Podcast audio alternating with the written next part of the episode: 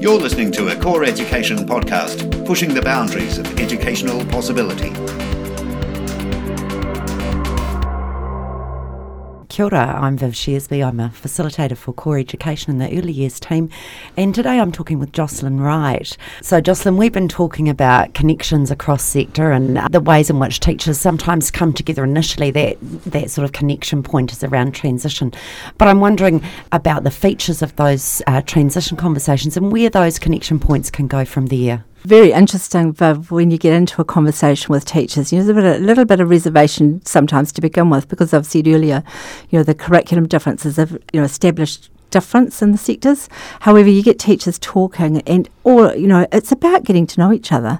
It's about learning who each other is and what your passions are, and you know what's hot in your service or your school.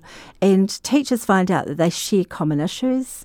You know, every teacher is time stretched, and um, and then they start contributing ideas about how to overcome some of those issues. Teachers talk passionately about their communities, um, and of course, the early childhood schools serve serve similar communities or the same community very often. And those sorts of conversations really get um, get the ball rolling. And as the trust and, and, and those relationships develop, that's when we see teachers dig deeper in their learning. So they start to become really interested. You know, they want to know what does literacy look like in your se- setting? What does it look like in ours? What about assessment? How, what does that look like? And, and getting teachers together to show and walk through what they do. The light bulbs go, you know, mm. because there's so much similarity um, and I know that. Um, one particular primary teacher who was in a single cell classroom, she had been quietly participating in one of the networks over time. And one day she came in and she tentatively told us she'd made a few changes and she just wanted to share a little bit about what she'd found. And it, it came about that she had taken on this whole idea about providing a bit of a play based approach in the in the school program for the new entrant children.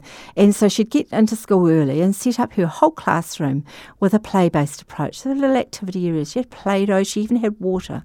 She'd have construction sets out.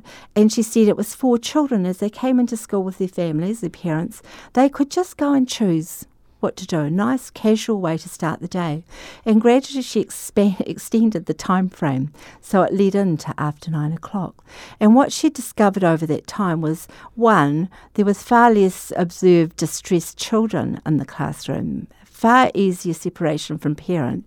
And then she began to see the value of the oral language that that particular program afforded her. Mm. And, and she was very excited about just making those little changes that she attributed to learning about through those relationships with the early childhood teachers. So, little things like that. It can be really little, subtle changes Another example I think about was ch- I, I, often challenge teachers to think about developing relationships with each other. And often I've heard, particularly early childhood teachers, say, "Oh, we've got a relationship because we we um, we take children to visit the local school."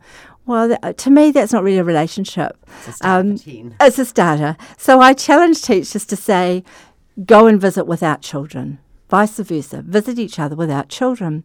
And then this is another story. Um, a group of early childhood teachers told us that one of the network groups that they had done that, and that was their first visit in the school, and it was the end of the day, and these two teachers were walking through the school grounds with the new entrant teacher, and the parents were arriving to pick up their children and they noticed a few side glances from the parents. The next day in their centre, these parents were coming to and saying, oh, we didn't realise that you knew so and so down at the local school. Do you do you meet? Mm. And after that little episode, it sort of broke down for parents a lot of fear and reservation. That they said the parents are far more open to talking and asking questions, realizing that there was a bit of a seamless relationship here between that school and the Absolutely. early childhood service. And I love the idea of a group of teachers going together. Mm. You know, often there's just one who yeah. takes that lead step, yeah. but really that collaboration comes yeah. together when there's more than one voice, more than one opportunity. and when and when the teachers do get together like that, to have something in mind about what they want to discuss or explore. Particularly, you, you could just choose something quite safe, like a curriculum area. And I was thinking about another um, situation where um, in our network group, we'd been unpacking the whole area about planning. You know, planning is a bit of a contentious one across sectors because it looks different and it sounds different. And we were unpacking this, and this particular early childhood teacher and the local school had picked up on each other's language. One was talking about project based planning, and, and the other was talking about inquiry planning inquiry approach. So they decided, well, look, let's get together, just the two of us this mm. time, and unpack that and see what, you know, what are we doing? And actually, when they did walk through their processes, for their pedagogical processes yeah. there, they found that they were doing very similar processes. And actually, those two worked out a different, a new language, a common language that they could use. Mm. So that they were using the same processes and using the same phrases in their own setting. So when those children transition from early childhood into school, the parents have a common language. They it was something familiar. Mm. There wasn't a big abrupt change to the to what they were experiencing. So those are the sorts of the ideas that just uh, you know it's limitless really. When you get yeah. teachers together like that, they see the possibilities. And for me, that's about supporting transition to school. Yeah. Transition to school is not about getting a child ready and making sure that you know they've met all the checks and you know checklist of you know criteria. That's not what transition to school is about. It's about are we ready? You know, in our minds, do we understand? Do we have the knowledge? Uh, can we be confident in supporting this child and the family? And the we actually is about the early childhood, primary, and parents being ready to support the child through mm, that transition. And that triadic relationship. Mm. Great. Thanks, Jocelyn. You've been listening to a Core Education podcast, pushing the boundaries of educational possibility.